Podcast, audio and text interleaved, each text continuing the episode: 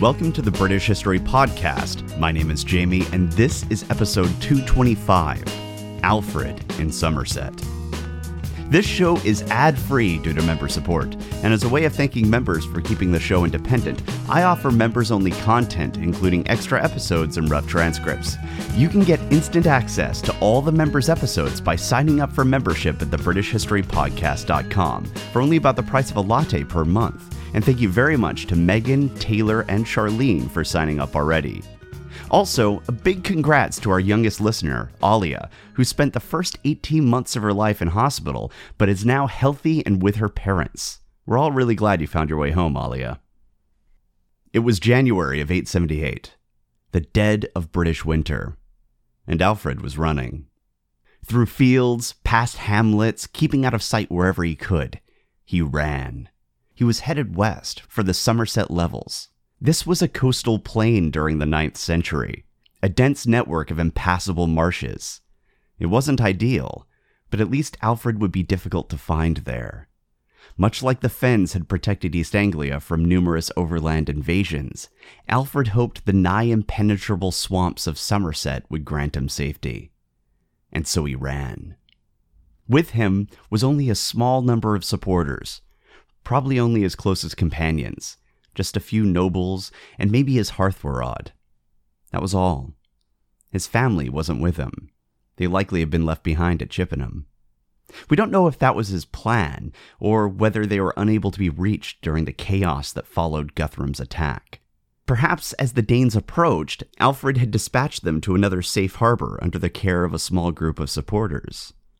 Perhaps they were captured before anyone knew what was happening.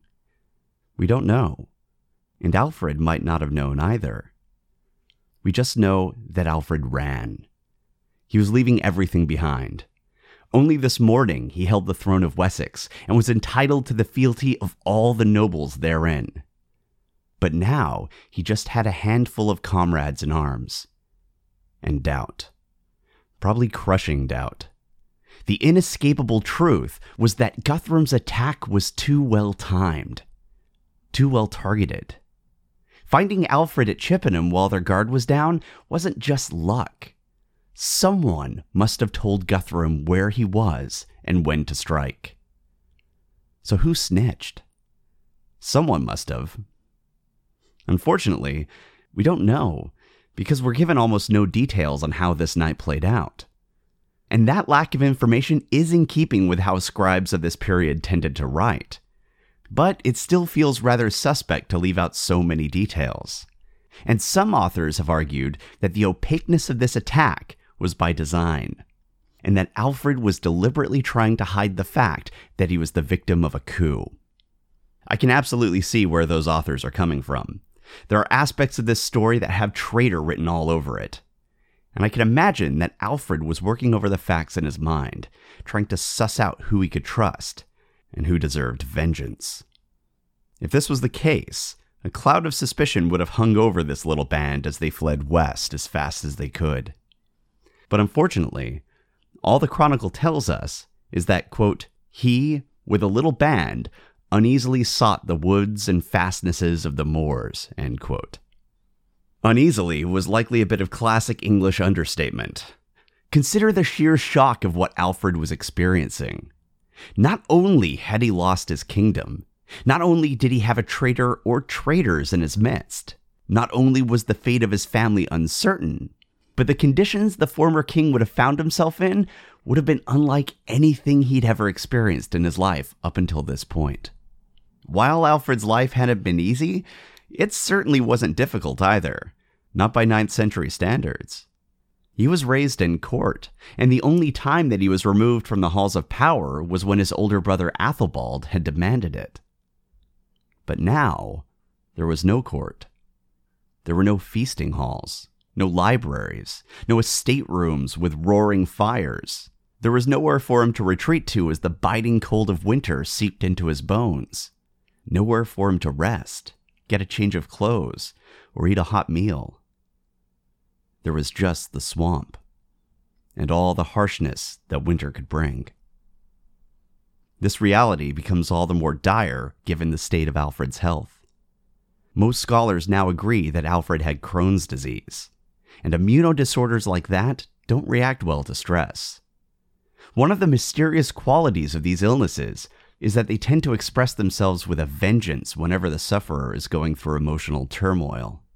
And considering that this was likely the most emotional and physical stress that Alfred had ever been through, you can be pretty sure that his Crohn's was making itself known. The poor guy was probably doubled over in pain and frequently sneaking away from the group with a handful of leaves. And there was probably a faint metallic odor wafting through the camp as he returned to his men, likely looking a bit more pale than he had before. Uneasy is not the word for it. This would have been a horror show from start to finish. Now Asser is a bit more frank, and he tells us, quote, King Alfred, with a few of his nobles and certain soldiers and vassals, was leading in great tribulation an unquiet life among the woodlands and swamps of Somersetshire. Great tribulation.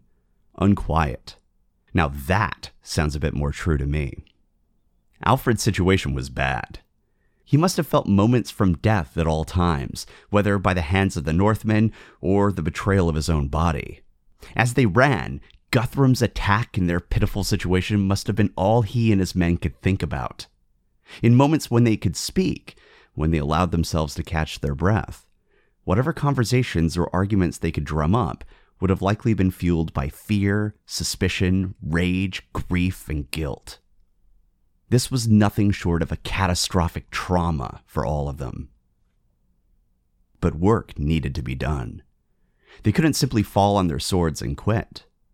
If that was what they wanted, they could have stayed in Chippenham. But they were here, wading through the marshes. And the first thing that they needed to do was find somewhere safe and preferably dry. The king was sickly, and living out in the open in the marshes during winter was a danger to even the healthiest of warriors. The longer it took, the more likely it was that all of them would get trench foot or something worse. But one point in their favor was that, as inhospitable as this region was, it wasn't entirely unknown, nor was it permanently uninhabited. There were dry spots, safe spots that could be found in the Somerset levels. And one of those places was an island deep within the marshlands. This island was once used by the ancient people who inhabited these lands long before the Saxons or even the Romans came to Britain. It backed up against the River Tone, and on all other sides it was bounded by swamps. It was an island that could only easily be reached by boat, which made it an ideal safe harbor. And while we don't know what the Britons called it, Alfred called it Athelney, Noble's Island. But it wasn't exactly noble. It was small, it was short, it was covered in rough shrubs, and I wonder if the name Alfred gave it wasn't some sort of dark joke. More likely, they named it after the fact that Alfred had retreated there, and that it was the refuge of the last free nobles of Wessex. But I do like the idea of Alfred and his men enjoying the irony of this new seat of West Saxon power. Athelney would have been a significant change in lifestyle for all of them. Do you remember how shocking the Great Recession was? how suddenly people who had retired had to go to work again, and how many of us had to move in with friends and parents to make ends meet. How many of us couldn't afford the same groceries, and found ourselves learning how to mend clothes because we couldn't afford to get new ones. The whole experience was unsettling, leaving us all feeling unsafe and exposed. Well, this would have been that experience multiplied. Simply making a space for encampment probably involved a lot more chopping, hauling, and clearing than many of the nobles of Noble's Island ever had to do in their entire lives. But Athelney was dry, at least drier than what surrounded it, and it would be difficult for Guthrum to reach. Moreover, it wasn't completely cut off from the outside world.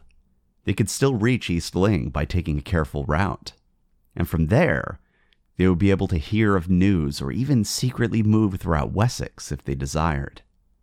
And this passage to East Lyng was an important route for Alfred's men. And while the landscape may have already been formed into a rough causeway, This was such an incredible advantage for the fledgling army of exiles that they probably went about reinforcing it, and thus laid down the basis for the Baltmoor Wall. But the ancients who once ruled these lands had also left Alfred a gift on Noble's Island. Hidden under the scrub was a semicircular ditch. It was all that remained of an old Iron Age fortress. It wasn't much, but Alfred knew that that ditch could be augmented by ramparts and a shelter could be erected in the middle. The ancient Britons had begun his fortress for him.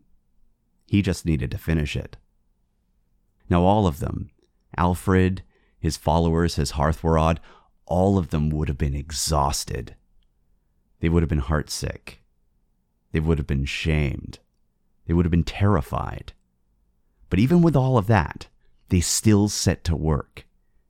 We don't know exactly when Alfred found Athelney, but we know that he did hold it, and that he had a fortress there by the end of Easter.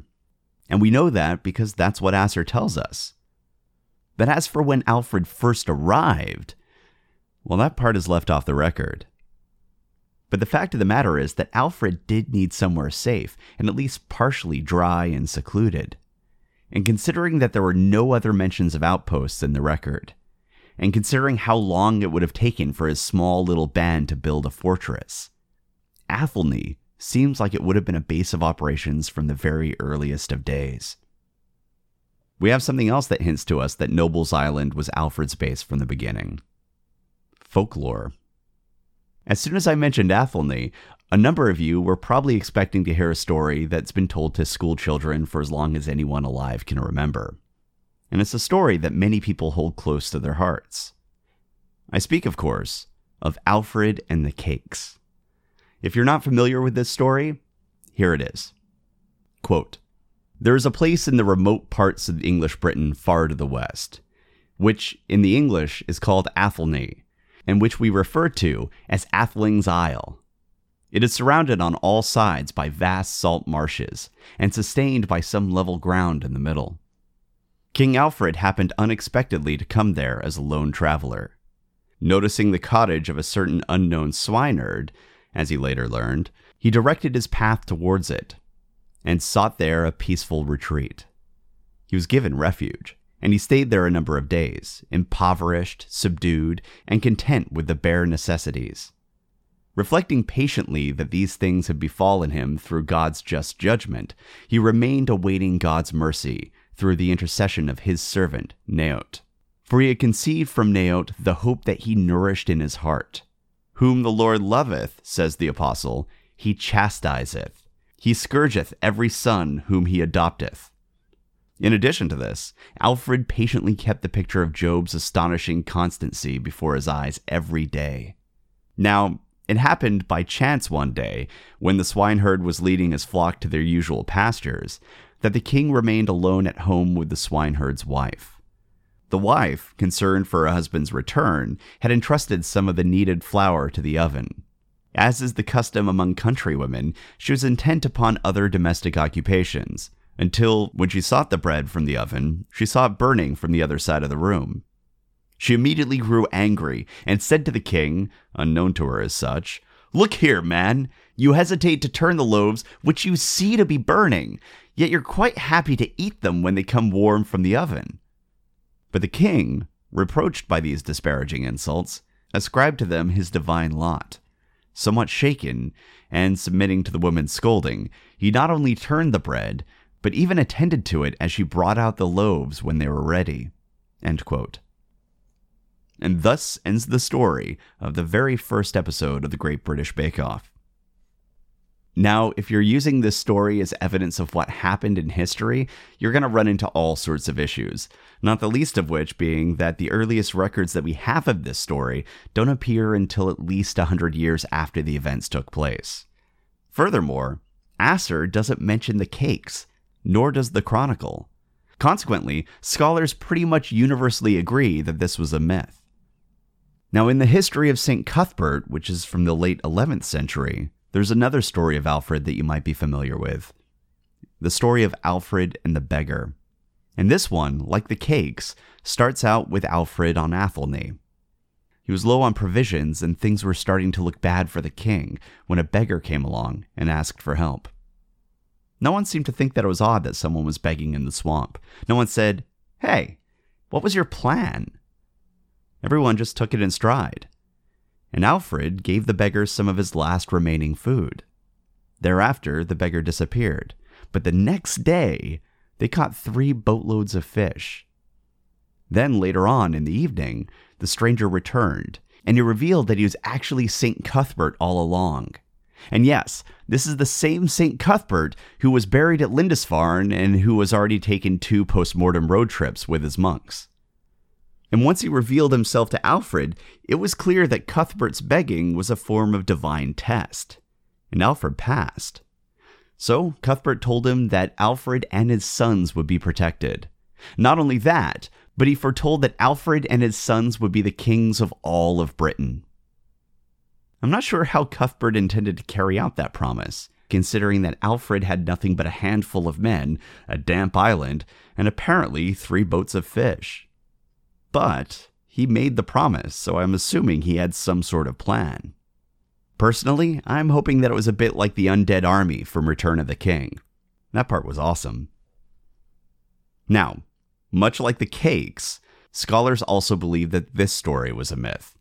Not just because it was written about 200 years after the fact, but because it also includes a fing zombie. So, those are the stories, and some of you might be wondering why I included them when they're rejected by scholars. Well, the first reason is so that you can know that they're myths. I mean, they're fun myths, but they're just myths. Second, because they might be giving us hints at what was going on behind the scenes. Asser and the Chronicle don't tell us all that much about what Alfred was up to during these early days in Somerset. In fact, it requires a tremendous amount of research into wildly disparate written sources and archaeology to even start to scratch at the surface of what was going on here and why. But things like these stories might illuminate the darkness just a little bit. Because stories and myths for us aren't necessarily the same thing as stories and myths during Alfred's time. Don't forget who these people were and what their culture was. While the Anglo Saxons did have scribes writing things down, and the tradition of Bede hadn't fully vanished from the war torn lands of Britain, written history was still a novel thing. It wasn't mainstream. Sure, it's what we trust now, and we act like if people weren't writing things down, then there wasn't any sort of record. You know, like there wasn't any sort of historical knowledge. But that's not the case. The Anglo Saxons had a rich tradition of oral histories. They weren't alone in this either. Oral histories are as common as human beings. For as long as there have been humans, we have probably been telling stories of who we are, where we come from, and what we've done. And the thing about cultures that have oral histories is that their memories tend to be better than ours. Lacking the crutch of being able to record thoughts on paper and then set them aside for later, illiterate cultures develop and train their minds to retain things without any written aid. And make no mistake about it, the Anglo Saxons during this period were highly illiterate. So, where did these stories come from? Well, we don't know. But we do know that Alfred had been waging a war for hearts and minds since he first took the throne, perhaps even before. He was well read, quick witted, and he had shown that he had a knack for diplomacy. He even showed keen foresight, laying down groundwork for the idea of a collective English identity, something that could allow him to lay claim to other English kingdoms and would also allow him to recast this war as being part of an island wide war of cultures us versus them. And suddenly, we have the appearance of two stories surrounding this particular point in Alfred's life, centering on the very island that he was hiding on and plotting his next move. And they weren't stories of heroic battles. They weren't stories that would inspire a noble to raise his fyrd. They were something else. Alfred's sorrow is cast in a divine light. We're invited to see him as seeking salvation. But at the same time, he's shown to be human, becoming distracted by his burdens and being a bit like a fish out of water. When he lets the cakes burn, it's because of how much weight was on his shoulders. It's something that an audience under deep economic, cultural, and political distress could probably relate to. And when he's chastised by the swineherd's wife for being quite content to eat food, but can't bring himself to take care for its production, he accepted the scolding, and he didn't make any mention of the fact that he was king. What we're given is the portrait of a thoughtful, sorrow filled man who is the very model of humility.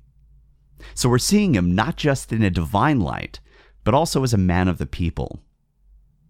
And then you have the story of Alfred giving food to a beggar in the swamp, even though he was low on provisions, and how that resulted in him gaining three miraculous boats of fish, and even the blessing of St. Cuthbert. Now, personally, I suspect the original story centered simply around the beggar and the fish. I think that Cuthbert might have been added later in, because it feels a bit tacked on. But regardless, we have another story that casts Alfred as a man of the people. Someone who's capable of great acts of charity, even when he's at his lowest point. We're being told that Alfred isn't just a Christian king, he's a Christ like king.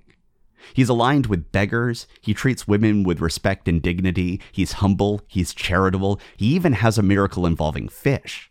And that's important because the image of fish is one of the earliest Christian symbols on record. Virtually all the things that are highlighted in these stories are things that would have carried enormous weight among Christians familiar with the stories, images, and teachings of the church. So, what we're looking at are stories that are built around forming a collective identity. They're taking symbols that the people are already familiar with and attached to, and they're wrapping Alfred in them. He's being dressed in the mantle of cherished beliefs, and we're told how he treats beggars, peasants, and women with respect. And these stories just happen to be set at exactly the time when Alfred first arrived on this soggy little island and was trying to work out what to do next. Think about that.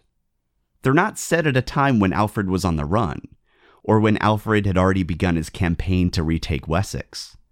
They're set right now, right at the point when he most needed the support of the peasants. I think that might be an important piece to this puzzle. Alfred was about to engage in one of the oldest forms of war. This wouldn't be a direct conventional fight. He didn't have the manpower for that. If he wanted to win, his war would need to be fought as a rebellion. And to do that, he would need provisions, he would need passerbys to stay quiet when they saw his forces move throughout Wessex, he would need informants to tell him where Guthrum was going. And while he wouldn't have used these words, what Alfred was about to do was launch a guerrilla war. And to do that, he would have to have the support of the peasants. If they didn't support, supply, and hide him, his war would be over before it began. And not just the male peasants, he needed all the peasants on his side.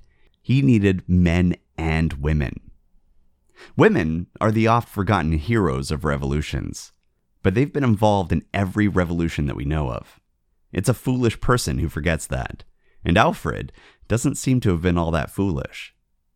And we just happen to have stories centering around this time in Athelney and they're stories that weren't directed at the nobility, but instead, they were focused like a laser at the poor and upon women. And if this was anyone else, I might have just cast these away as nothing more than myths. But Alfred was something of a marketing genius. He was like the Steve Jobs of his day, but with better hygiene. And having stories that cast Alfred in this light would have aided him in his first and most important task inspiring support from the peasantry and the church. To be very clear, based on the records that we have, we can't say when these stories first started being spread around. But if I was Alfred, and I was waging a war to retake my kingdom, I would certainly want stories like these circulating around the countryside. They might even help inspire some of the nobles since tales of righteousness would be vastly preferable to tales about how he got his bleeding noble butt handed to him in battle and just lost the whole kingdom at Chippenham. This was a war of forging a new collective identity and giving it a shared meaning. And Alfred seems exactly like the sort of guy to have waged this kind of war. And at last, he had found a fight for which Guthrum was wholly unprepared. so Alfred and his men set to work. They had a base of operations, and it was as secure as they could hope for. But that wouldn't be enough. Provisions would have to be acquired. Rumors of the wickedness of Guthrum and the righteousness of Alfred would need to be spread. Contact would need to be made with friendly locals. Informants would need to be cultivated, and recruits would need to be gathered. Dodging through the marshes, staying out of sight, and moving carefully along the causeway, Alfred and his men ran. They were headed back to Wessex. This was day one of their war. Run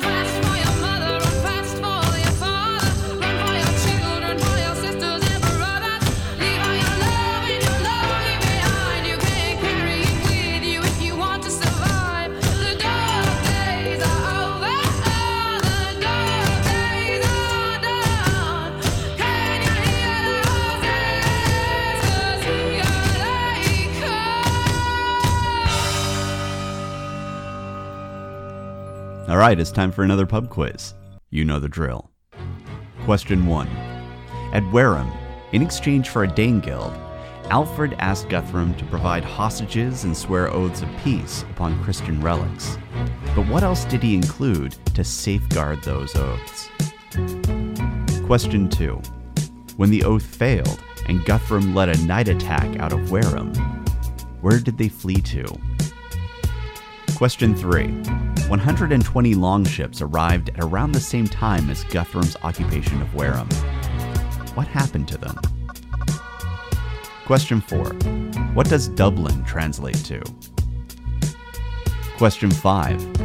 In the 9th century, Dublin began to be well known in the region. What was it known for?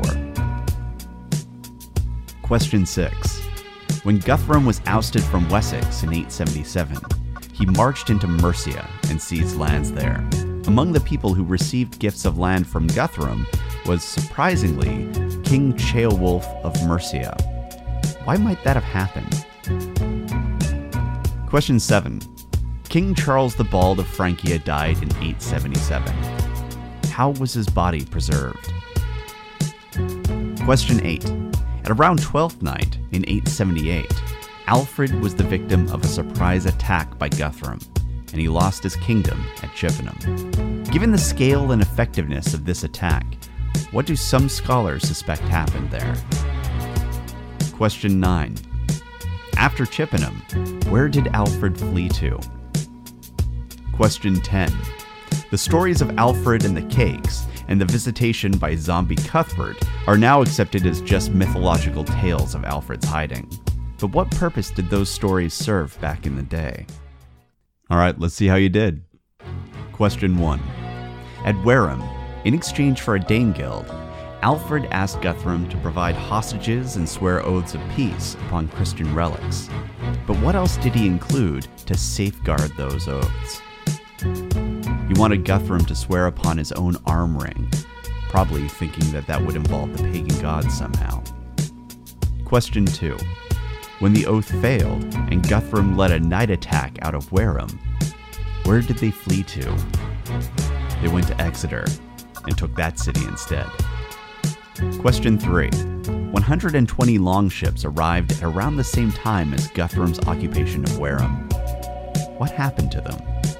They were caught in a fog and shipwrecked off the coast near Poole Harbor.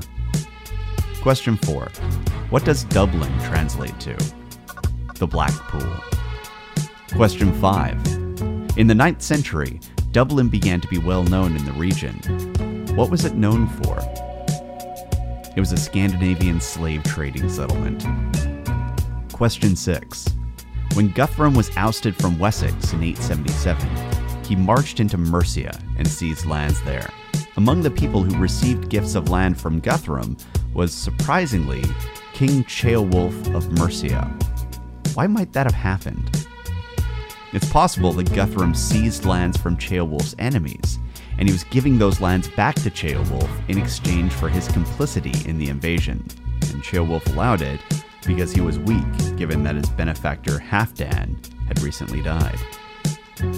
Question 7. King Charles the Bald of Francia died in 877. How was his body preserved? They removed his intestines, stuffed him full of wine, herbs, and flowers, and then they stuffed him into a barrel lined with pitch and animal hides. It didn't work. Question 8. At around Twelfth Night in 878, Alfred was the victim of a surprise attack by Guthrum, and he lost his kingdom at Chippenham. Given the scale and effectiveness of this attack, what do some scholars suspect happened there? They think Alfred was the victim of a coup. Question 9. After Chippenham, where did Alfred flee to? He fled to the marshes of Somerset, and later, Athelney. Question 10. The stories of Alfred and the Cakes and the visitation by zombie Cuthbert are now accepted as just mythological tales of Alfred's hiding.